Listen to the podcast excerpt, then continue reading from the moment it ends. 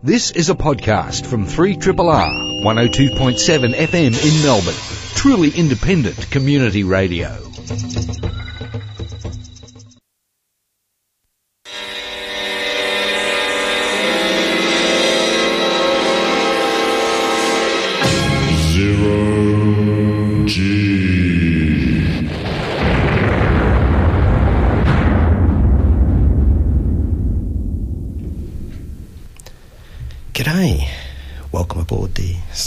Zero G science fiction, fantasy, and historical radio for episode number 1201, which is entitled Research Station ZRS G.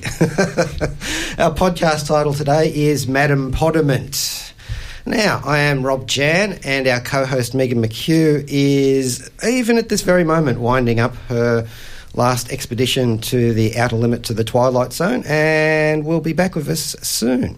For the moment, I am still Jan solo, but today in the studio I have Andrew Jaksch and Scott Robson, who have a short movie which they have shown me, and I cannot show you at the moment, uh, but it's called Thalamos.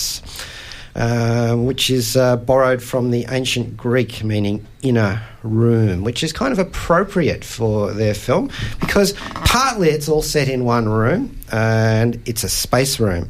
And this is a. Uh, a film that's uh, been around the traps in the various film festivals and is coming up soon in some Australian film festivals as well. And hello, guys. G'day. Hi, Rob. Thanks for, thanks for having us, Rob. Welcome aboard.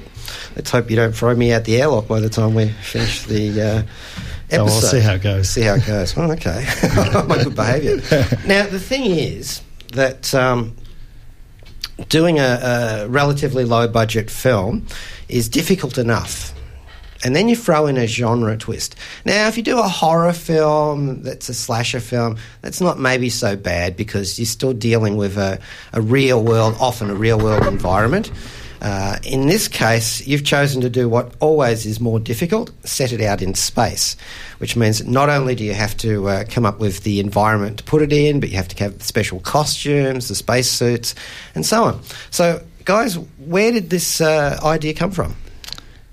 Well, we were writing a uh, a longer feature at, uh, many years back, and we got to a point uh, where Andy said, "I think we've had enough of writing this feature.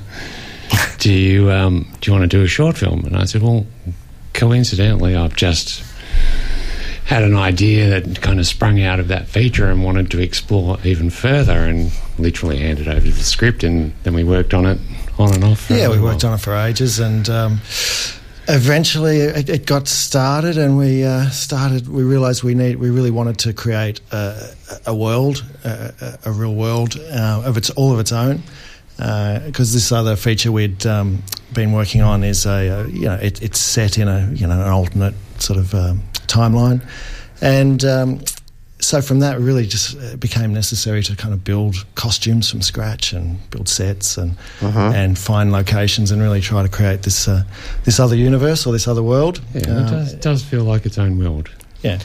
Well, you've been you've uh, shopped this round to the uh, 43rd Boston Sci-Fi Film Festival, where you won Emerging Voice Award as Best First Time Director. So, congratulations! Yeah, on thank that. you. It was great. And, and the Starburst Media City Film Festival in Manchester, uh, and a couple of other ones as well as these upcoming ones, uh, which is the Sci-Fi Film Festival in Sydney. Look, totally looking forward to really, that. really excited and looking forward to that. That's um, we'll be playing on the uh, Sunday the twenty first in the Mm-hmm. short short block. Um, so we'll be up there and uh, looking forward to getting up there and um, having a bit of fun. And it's it's really great.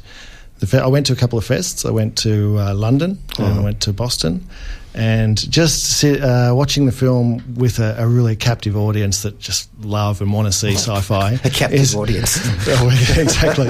is um, but you know they're really really interested and, and it was it was great fun and, and you know couldn't get out of the out of the theatre at the end. Everyone wanted to chat and, and the like. Oh. It, it's really it's really a, a good fun. So looking forward to Sydney as well. and North Bellarine Film Festival. And then North Bellarine. So the Sydney, uh, the Sydney one is our Australian premiere, and then North Bellarine will be our Victorian premiere. And um, we went down there for the program launch a few weeks ago, and a lo- lovely bunch of people there, the North Bellarine Film Society.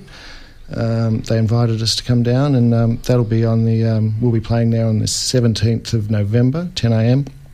And that'll be a bit of fun too. That's, a, I think, a free program for the shorts down there. So get on down. If I, if I may outline the plot briefly, uh, after a, a nine month transit, a five man ISEA ship arrives in Martian orbit, where it docks with an orbital research spa- space station, where the, uh, the cr- newly arrived crew are going to spend 18 months.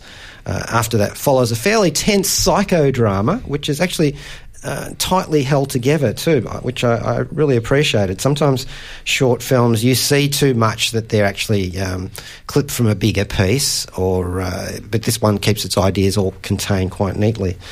So, um, what's ISEA stand for? That's the International Space Exploration Agency. Mm.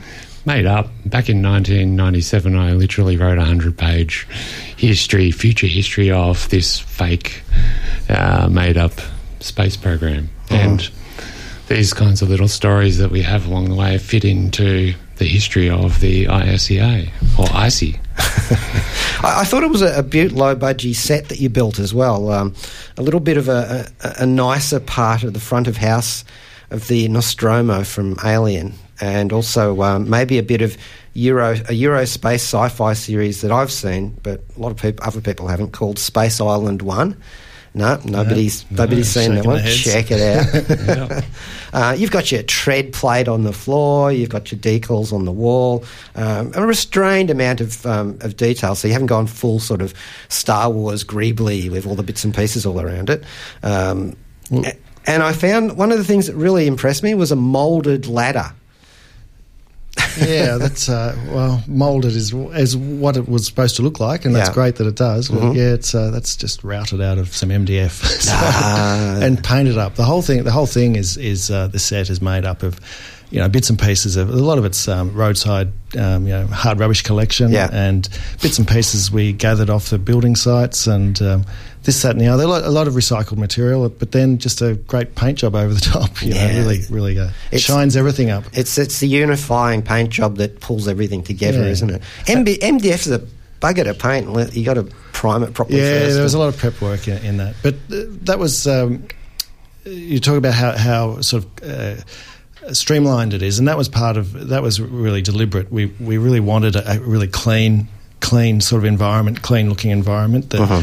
um, we wanted the whole film to have that sort of feel. It, it's, a, it's, supposed to have a little bit of a comic book sort of. Um, uh, feel to the, the visuals and um, and subsequently so and um, uh, retro. It's yeah, essentially just retro feel to it. retro, essentially just taking little elements from a whole heap of films that we've yeah. loved and seen over the, the years. I mean, there's, there's yeah, there's not one film that you'd you'd say it's it's all of this. It's a little bit of everything, you know. Yeah, you grow yeah. up and you can't help but be influenced and by. Remember when we still had that designer future for spaceships? It was like yeah, it was 2001. It was Moon. It was Space 1999. Which we literally just went to see uh, over the weekend at IMAX. Oh, thanks to rec- yeah, thanks to your recommendation. Ah, oh, you saw it there. Yeah, it wasn't it great to see it again after all these oh, years? How good is it on that massive screen oh, too? Amazing. we, was, we spent was, a whole episode talking yeah. about that. I was surprised as to the. Uh, we couldn't figure out whether or not the print was any cleaner or the fact that it was on IMAX. It was just so close that yeah. you could actually see the detail yeah. clearer than ever. So. It was. It still had the grain mm. in, in, the film stock, which I thought. Oh, mm. Speaking of, um, of, of, film stock and so on, what did you shoot it on? Your film? Uh, well, we start. We we had a, a fantastic crew. Um, for our first shoot, we, we did two. We had two shoots, so about a year apart. Literally. Um, literally, a year apart. I think it was almost to the day.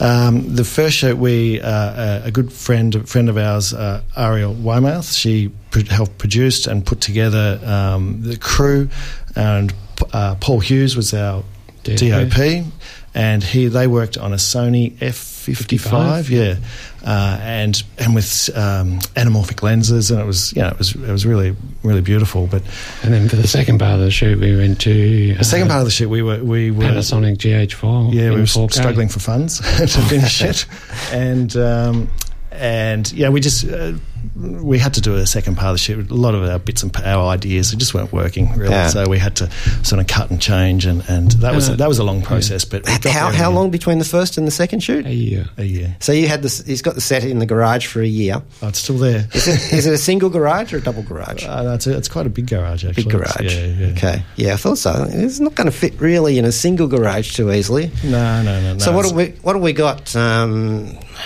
three main walls and a roof, and it would maybe, or or have you got more walls than that? Yeah, no, there's there's more walls. Well, there's the airlock, Uh-huh. and then there's the um, the, the corridor, and that, that bends around the corner, and then that was redressed several times Ah, yeah, for the, so. the bedroom and the, Yeah. the med bay and the engineering, a couple of different engineering sort of levels, and And There's a um, couple of little move magic, movie magic tricks, like a mirror in the bottom of the ladder well Yeah, to extend the ladder well and Yeah. stuff like that. So. yeah, that was all good fun. How, how how much fun was that? Just putting all that together It was just, uh, and that's Working out the part of the reason why the set became quite as involved as it is as it is because we were just having fun. You must have been. Yeah. looking at Robert Rodriguez's uh, three-minute film school DVDs or something along the way.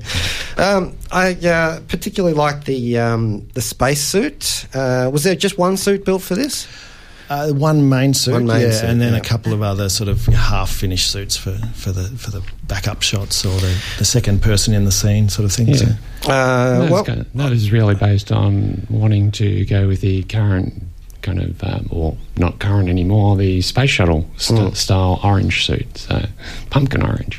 But there's also um, uh, a streamlining to these suits, and this is one of my geek areas, uh, that reminds me of some of the more advanced Mars suits, com- um, sort of concept suits that they've got. Um, like there aren't too many rings on the spacesuit. On the uh, there's a helmet ring, of course, but um, not on the cuffs or the legs or anything like that. So there's obviously some kind of advanced s- uh, sealing on there, uh, and, and and very light padding, and of course um, contrasting colours along with the. Uh, the pumpkin colours and then the webbing that you've got on there and, and the padding that's in the strategic places like underneath the backpack so help Yep. it not wear so there's a for me there's a, a convincing sort of versim- verisimilitude there and is the backpack a vacuum cleaner It is. well, not anymore. but what I like about it is that you cut it in half to take the curse off it because otherwise it would look like a you know a vacuum cleaner or you pulled it apart no. No No, No, no, the, it was- the, that the, was- sha- the shape of the vacuum is actually the shape of the vacuum. It's, Ah, okay. it's a one that uh, cleaners would wear on their back as Yeah. they go around office blocks. So it's portable. It's Uh-huh. portable. Ah, okay. But how cool is that? Because vacuum cleaners, apart from being in space, it's probably needed there.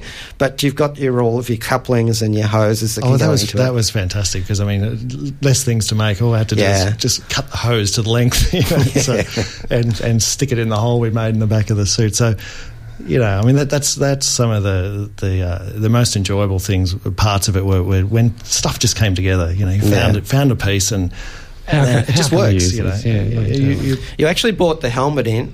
yeah. I just drag it over just to have a look at it, and I'll just describe it to the audience. Um, I, I can tell you've used a, um, a light bulb, a light bowl for the uh, the top, quite a large one too. It's often hard to get large bowls Yeah, for that, these that, that took quite a quite a bit of searching actually. perspex or Yep. um, Perspex, yep. Um, yeah, what, what sort of? I mean, I, you know, I've got I've got ones that are smaller than this, but um, this one's quite big. What's it from? Uh, it's uh, of a, like a, a, I guess you'd call it a bollard sort Mhm. of light. You might see up the side of a driveway on a Or on a large pier or something on, like on a pier. You know, sort of. Yeah, so we had to cut cut the base off it, of course, and and stuck a uh, swimming pool skimmer box ring on there to on the bottom to f- form up the uh, the ring that connects into the uh, the uh, top of the suit. You've done a nice uh, job of mounting the internal comm systems in there too, instead of putting it on a uh, what they call a bunny cap uh, that Yeah, uh, yeah, they wear yeah. inside. A little bit of padding in the back of the helmet for the for the uh, the Naught, the uh, Mars Naught to um, rest their head against, and some nice decal work on it. Yeah, first class job, very good. And it sat, it sat really well and was nice and comfortable for the guys to the uh, Mhm. cast to use. So Uh, everyone was uh, pretty comfortable in there, except when the, the air ran out occasionally. So, There's a little shout out to Wayne Wilson there. yeah. No, no killing of the um, the actors like oh in. well, we we, had, we we came close. We came close. Close. no, well, uh, Wayne, uh, who plays um, Lewis Staples. Lewis Staples, uh, had a, uh, discovered that he has a little bit of a claustrophobic um, uh, streak uh, right at the start there on the first day. In with the helmet on, and you know he was he was getting a little bit hot and bothered in there, and and uh, we figured out later that the, his uh, little air pipe had fallen out, so he was uh, struggling to breathe as That was, really, So- that was also a really good lesson for filmmakers just to go, okay, is there any problems with actors going into claustrophobic situations? yeah, So, so Of course not. but to, but to his credit, he ploughed on through and gave us a fantastic performance. You should was- have, you should have asked them if they could um, if they can ride a um, a thoat or something like that, or a another uh, Edgar Rice Burroughs thing or something. Anything you know before they'd started. Oh, is there going to be those in this film? Yeah, of course. It's on Mars. Well, we, I, I remember being asked by one of the uh, uh, somebody I can't remember who it was during um, uh, auditions. He said, "Yeah, "Are you going to be doing um, zero G as well?" You know, I said, "No, sorry, we're, we're going to. We're, we're going to be we're going to be standing on the ground." So today is as close as we get to zero G. That's Yeah, right. so, much. so you could have said yes. Actually, Yeah. there's actually one shot where you do kind of um, sneak that in, that sneak in a, a, a like a roll perspective on the set. You've turned the camera on the. Yeah. side. I'm assuming you don't have a gimbal mounted set. no, and Be so, nice. but the actor who's uh, sort of attaches himself to the wall, wall kind of thing, he sells that quite well. I notice when he reaches down, he I'm thinking, oh, how did they do? I know how they did this, but that looks kind of cool. Yeah, Yeah. it's a pretty cool shot, and Tom really played that really well. Tom Farrer, Hmm. our, our lead uh, astronaut, so our lead actor, I should say, our main astronaut. I'm, I'm talking to Andy and Scott, who've got a film called Thalamos, which is a, a short science fiction film set in space. Really, I've really enjoyed it um, both times that I've watched it now. And it's going to be at the Sci Fi Film Festival in Sydney and also the North Bellarine Film Festival. Uh, the Sydney one's this month? uh, Sydney's in October, October, okay. and North Bellarine is in November. November, okay, so you'll be able to keep an eye out for that when it comes up. I am J. Michael Straczynski, creator of Babylon 5, and you're listening to Zero G on 3 Triple RFM. Who are you, and what do you want? Roaring away there with Hearts and Rockets, which is the eponymous song from the uh, album by, and I've got two guys here can tell me about this um, Andrew Jaksch and Scott Robson, who've got their short film Thalamos out there in the festival circuit, and we've been talking to them about that. And that track wasn't from your film, but No, that's. I think that's a, a new single of theirs. The, the album they were f- they're formerly known as um, Heatwave. That's how we met them, and uh, they have sub- subsequently changed to Hearts and Rockets. And I, and their album was Deadbeats. We they were very generous and they allowed us to use two of their tracks. Uh, one's an end song, and another one is a little snippet in the in the middle of the film. And uh, they very generously, generously uh, gave us that music to use, which was fantastic and um, fits in beautifully. And I think that new track you played is uh, a new single of theirs. Uh, yeah, Kalindi. Williams and Kurt Eckhart. Eckhart. Eckhart, yeah. Eckhart. Hmm. They came around a little while ago. Kalindi did a photo shoot in the um, in the set. Actually, she had a, a, a bunch of models there and um, and uh, some uh, um, outfits, I guess, from some local designers, and had a nice photo shoot. So I think she's doing something with that. So you're very talented. Uh, couple of people, those guys. So. When, when you've got a space station inside your garage, you'll find that it's like having a ute or a van. Can we just get you to move this? Can we just come and shoot something in your space? Yeah, oh, it's, it's really nice to see it getting some, some use other than other than ours. It's, it's, it's going to be a hard day when we pull it down. Uh, it's been there for a few years now. So. It has. a few years. So how long? Okay, you know, you've got a, a film that's roughly you know, 20 minutes or something like that. Um, how long did um, how long did it take to make this? Really? Well, we started writing in 2013. In 2014, we started building the set. We had kind of had a year off a little bit in 2015, and then Yeah, we, we, we went hard on the set and come up to summer and said, oh, let's just take summer off And Uh, working a lot of weekends. Summer turned into a year. So, There's an endless summer there. yeah, just endless. You're doing it in real time, actually, for a Mars mission, aren't you? Yeah, pretty much. Well, uh, if it was real time, I think we'd be back already. we still wouldn't be on the journey. Uh, yeah, and then, and then we uh, we had our first shoot, and we, like I said, we, we our story wasn't quite working, and we so we had to reassess that, and that really took us another year. And so I think we added up. It really, if we had it, hadn't have had the couple of breaks, it was about a two and a half year project. This is a this is the thing about um, um, DIY filmmaking. Uh, you've got to spend a bit of money on it. And you actually seem to have, if you want to share the budget with the audience. Yeah, yeah, we we end up. Well, we've added it up all, over all the years. About twenty five Yeah. cost us, you know, which is. You know, which is not a lot of money in film parlance, but it's, it's a, it was a fair bit of cash to us. But you know, spread out over those years, it, you know, it's It's less than the catering budget. For yeah, most pretty much.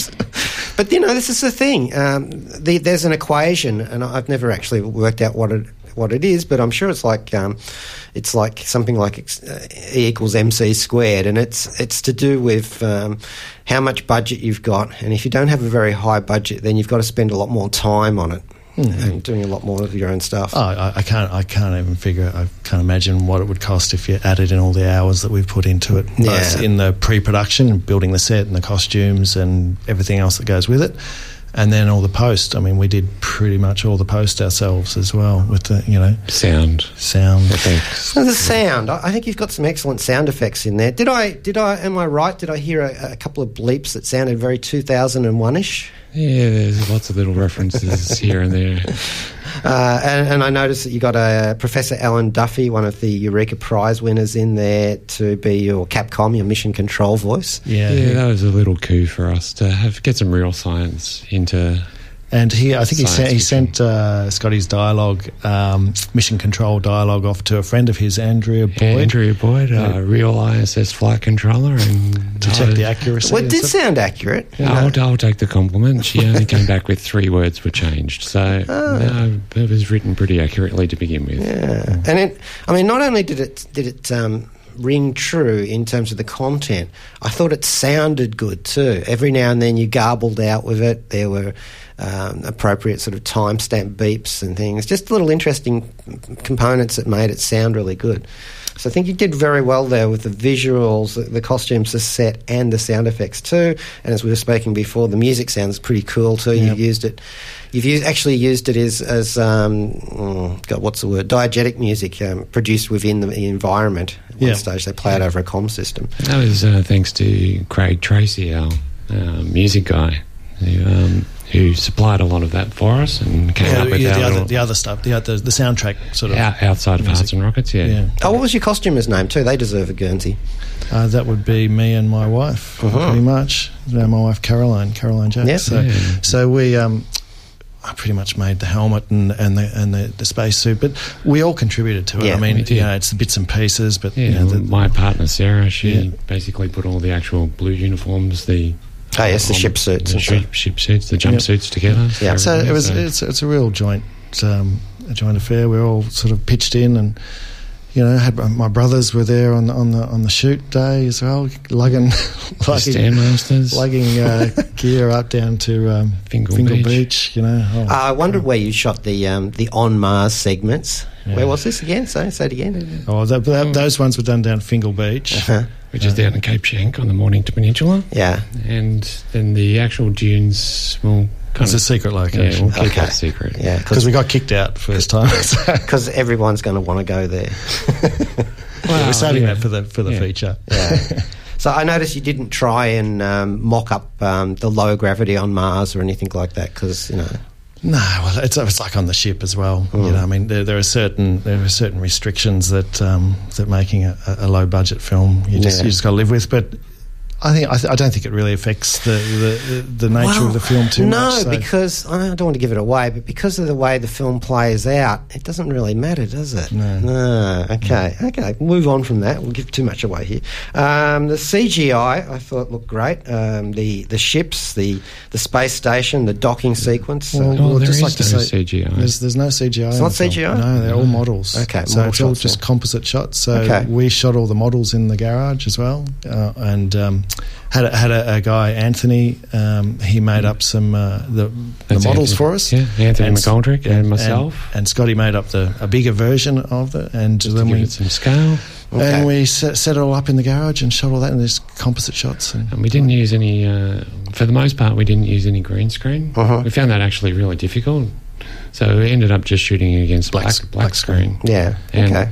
So it was all uh, uh, because I've got a, a memory of watching a, a making of Star Wars years ago, and, and just remember having the image of the models set up and the cameras coming past and all that sort of stuff, and and that's essentially the way we, we did it. You know, it's it's, it's all old school sort of. You Well, know, you fooled me. I just assumed it was CG because you know that's what everybody does in their Yeah, DIY and we did start down that track, and we did get a few offers. We put a we put a bit of a you know a, a notice out on I can't remember the name of the site, but we got a few offers. But in the end, we just said no. I think we're just going to go with the old the old fashioned. We, we started down that track, and we thought we might as well see it through to the end. And So you got a you got the, uh, the, the the two ships docking over over Mars. Yeah. Uh, it was a straight down shot. Yeah. So I, I guess you got the two models in the same plane and the the whatever you're using for Mars underneath. yeah, well, that's just that's just a, a, a, an image in the background. Yeah. So that's that's a composite shot. So that's just two shots laid over the top of each other, and even the ships that was their separate shots, just resized and. Um, and just the, the, the key part is just getting the lighting right. Yeah, that, that was what I was looking at. The, Yeah. the glow of the planet is really important. Yeah, and, and the direction the light comes out on the ships, and and and when you've got movement, you want you know you, we played around a lot with with that, and lighting is key to, Mm. to all of that. So, Mm. uh, and that would that, uh, and in the end, it worked out really well. We're It really really happy with the way What'd you build the models out of? They're just plastic models. Yeah. Yeah. Oh, the big model is made up of all sorts. Of. The sorts big of. bottle is made up of lots of different things from the laundry and the kitchen and bits and Yogurt containers and- Oh, yeah. and, uh, all sorts of different things. But the the Frisbee. Uh, the okay. smaller, the Kornienko, which is the arrival ship that you see at the start. Yeah. The Kornienko is basically named after a Russian, recent Russian astronaut that spent an extended time on the ISS Uh-huh. to just defect to, to for future missions to Mars to figure out um, the effects of zero G on long term. No, trust me, it's no good. Nothing good.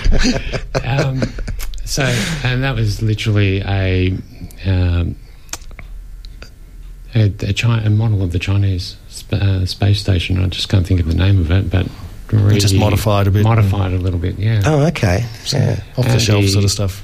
Zubrin Research Station, the ZRS, is a model of, from like 1973 of um, what they thought a future space station may actually look like Okay. if it was going to travel to Mars. But 1973. It sounds like the manned orbital laboratory or something, like Something that. like that, yeah. Was- sort of a pseudo Skylab th- sort of thing. Yeah.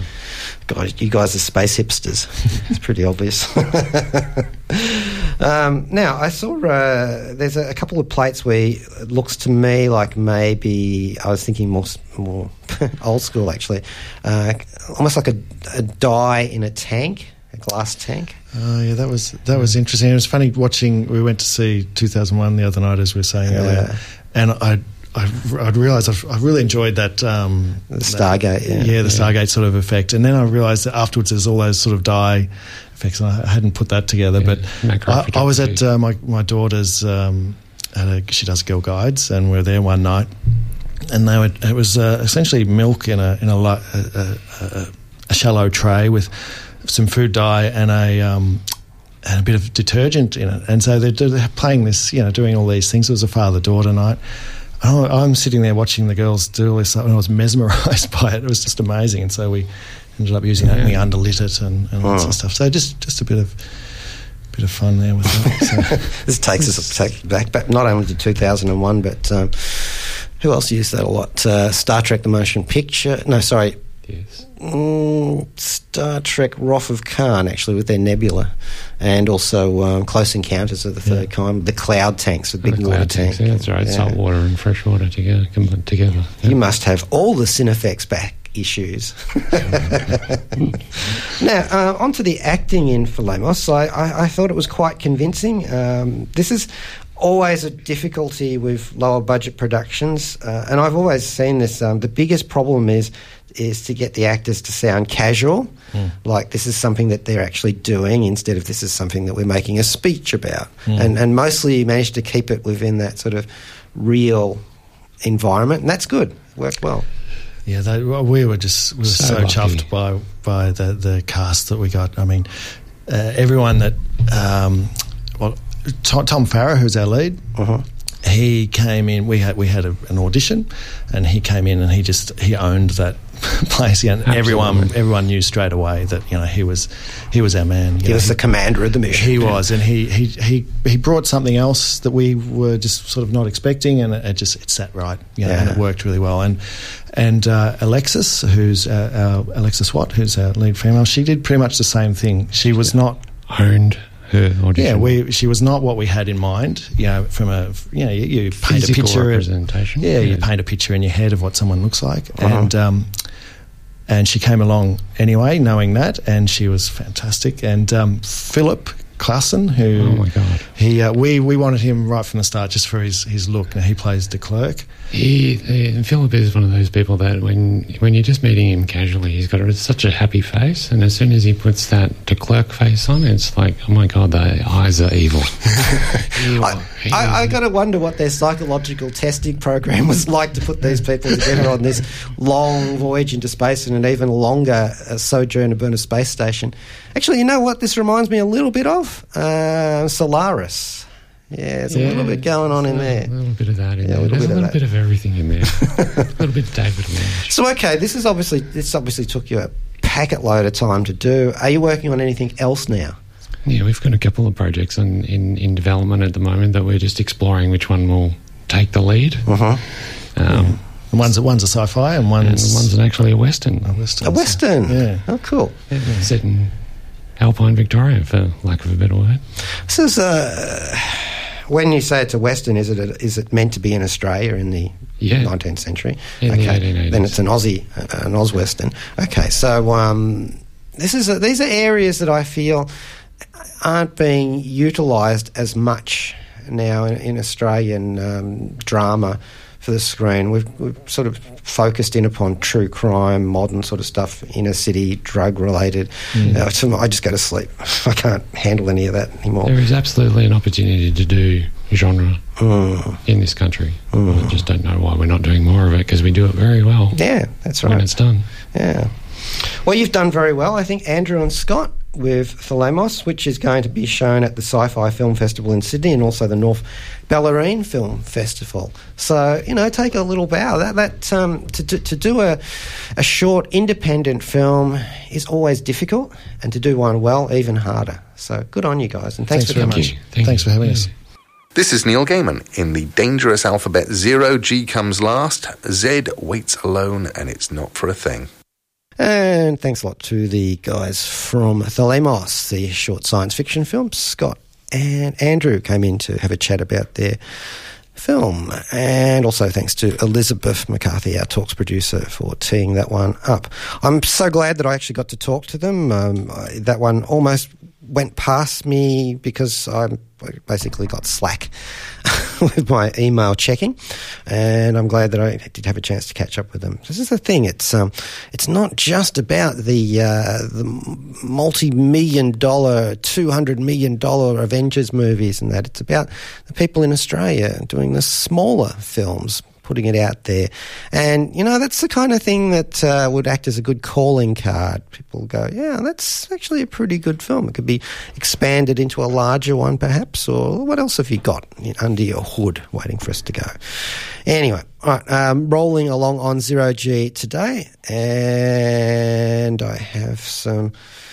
A couple of good things and a couple of bad things that I just want to trot through. The bad things are we've lost three people within the uh, the genre's reach uh, in the last week or so.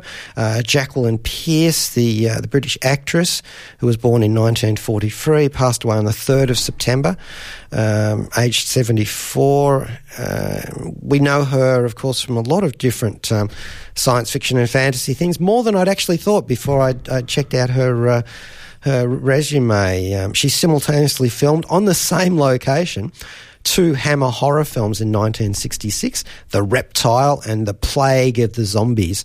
In that same year, she also appeared in the 13th Carry On movie comedy, Don't Lose Your Head, which was obviously set in the French Revolution. And in 1968, she played Jerry Lewis's on screen wife in the comedy movie Don't Raise the Bridge, Lower the River. Uh, she was also in a lot of horror anthology series too. Um, Shadows, uh, which had a lot of other actors in it um, from her um, her main claim to fame. We'll get to that in a second. Uh, the Dead of Night horror anthology, The Rivals of Sherlock Holmes. In '77, she was in a th- fantasy thriller series, Leap in the Dark, and also Haunted. So she got to uh, do walk on roles into these uh, various anthology series in the '70s. Did Jacqueline Pearce, of course, in 1978 to 1981, and thereafter as well, she was in the British science fiction television series Blake Seven, where she played Supreme Commander, President of the Federation, Commissioner Servalan. she was always the uh, elegantly dressed face of the interstellar Earth based dystopia that ruled with an iron fist in a velvet glove. Uh, she was great in that series, a, definitive. Um, uh, power woman in authority, um, and she was quite complicated too. Never quite more so than in an episode. I think it was in. Th- third or fourth season. Uh, it was actually written by the fantasy writer Tanith Lee, and I thought they really caught the uh, the character in that one. But a great persona was Servalan from Blake Seven, and Jacqueline Pearce also played the character in some voice recordings, Big Finish productions after that. Speaking of science fiction, she was in a Colin Baker era serial called The Two Doctors, which had um, both Colin and Patrick Troughton in it, and uh, Jacqueline Pearce played a flesh-eating alien in that one, and played it quite well too uh, chewing the scenery, if not the doctor, in that one.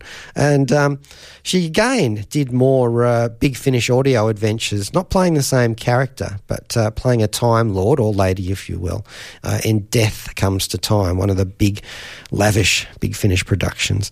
One I didn't know about at all was a, a show called Moondial in 1988, where a teenage girl discovered a portal through time and tried to help two children in the 18th and 19th centuries. And Pearce played dual roles as Miss Raven and a modern who was a modern ghost hunter, and Miss Vole, who seemed to have lived in the 18th century. In the same year, in 88, she was in the Bourne Identity telly movie, which uh, preceded all of the, the modern movies and starred Richard Chamberlain in the title role. Um, there was another one that she was in called How to Get Ahead in Advertising, which was a fantasy farce. And in 1991, she intersected with the careers of uh, young Kate Winslet and Russell T Davies. Davies doing his first TV drama, a six episode science fiction series um, where. Um, she was a uh, miss, a character called Miss Pendragon, um, and uh, the outside observers see this as a, a, proto Russell T Davies Doctor Who tryout, with many similar elements popping up in his work on that series. And I've actually managed to snip out the uh, the title of that show there. Ah, oh well. Young Indiana Jones Chronicles. Do you remember that show? In 1993, she was in the Paris October 1916 episode, um, where Indy had a crush on the uh, the spy Mata Hari. Uh, and the teleplay for that one was written by Carrie Fisher. And it was directed by Nicolas Roeg, the man who fell to earth and walkabout director. Um, Pearce played a woman whose family was supposed to show India around Paris while he was on leave from the front. Her last acting credits, as far as I know, for television was um, an episode of Casualty in 2006. So I'm very sorry to hear the passing of Jacqueline Pearce. She was our supreme commander in Blake 7. Uh, also, we have uh, William Edward Daily Jr., um, fondly known as Bill Daily, uh, who was born in 1927 and passed away on September 4th. Um, he was an American actor, radio host, and comedian, and also a musician as well. Did jazz bass for a while after, um, uh, or just before he had a stint in the US military. He was an in an artillery unit in Korea. Uh, he was also a, an announcer for uh, NBC television, a floor manager, and a director as well. He worked on shows like My Mother the Car, uh, Bewitched, and The Munsters Today, but we mostly know him for his uh, fossilized role in stone, really, or at least immortalized on television, astronaut Major Roger Healey in I Dream of Jeannie from 1965 to 1970, and of course the subsequent uh, movies, the reunion movies in 85 and 1991. He seemed to have a, a thing to flying pilots and uh, aerospace people in general because he went on to play the uh, the commercial airline navigator Howard Borden on the Bob Newhart show and did anniversary shows of that too. He was also a, um, a main character as a doctor in a couple of shows that he tried out, uh, sitcoms, didn't quite gel. Uh, but he did have a recurring role as a doctor in the Alf series. You remember that one? Uh, he also had roles in The Powers of Matthew Star and Alligator 2, The Mutation. I think his last uh, genre credit would have been in 2010, where he was in a movie called Horrorween. And that's um, ah, Bill Daily, who had a, a great sort of um, line in bumbling sort of craziness. Uh, also, Burt Reynolds passed away too. Now, this is a, an actor who has left a, a, quite a considerable body of work, but not too much um, zero G genre. Born in 1936, passed away on September the 6th. Uh, American actor, US American director and producer. He does have one episode of The Twilight Zone to his credit, but you probably will know him more, if you do know him at all, from the Deliverance movie in 1972, uh, John Boorman's movie, which has its um, its uh, strange sort of Arthurian references sprinkled throughout it, especially in the end sequence. I think that was really his, one of his big breaks for Mr. Reynolds, Deliverance. Um, I do know he was in the uh, science fiction part of the Woody Allen movie, Everything You Always Wanted to Know About Sex But Were Afraid to Ask, and in the 1976 silent movie as well, where he kind of played himself. But his main science fiction sort of uh, claim was being in a show called, well, yeah, science fiction, fantasy, so or so on. Um, Out of This World, which is a um, an American one, not to be confused with the British one of the same name, and that was in uh, 1987 and ran till 1991, where he played just the voice of a character called Troy Garland, who was a, an extraterrestrial. Now, he did a lot of voices in shows later on, as many people do, like um, Duckman, he was in that, and Duck Dodgers and Robot Chicken, and of course Archer as well where um, he's justly renowned. Um, I do remember seeing him in uh, one of the Universal Soldier spin offs, at least one of those, maybe two. And also he appeared in My Name is Earl, which is a funny place for me to discover him again, but there he was. Burt Reynolds. Hi, I'm George Takei, and I play Admiral Sulu in Star Trek. Welcome aboard the Starship Zero G. Admiral? Hey, a guy can dream, can't he? Ah, Jacqueline Pearce, Burt Reynolds, and Bill Daily. Just doing a little bit of um, eulogising on Zero G there. Uh, I said I had some good things to say. Check out a, a, science fiction series on SBS on demand called Nude, which is exactly what it sounds like, and also a really good. Um, movie, a genre movie on um, Netflix called I Kill Giants. I thought that was a really fine one. And of course, Iron Fist has dropped on Netflix as well. Well, that's a about it for Zero G today. Joe Brunatic coming up next with Astral Glamour. This has been a podcast from 3RRR 102.7 FM in Melbourne. Truly independent community radio. Want to hear more? Check out our website at rrr.org.au.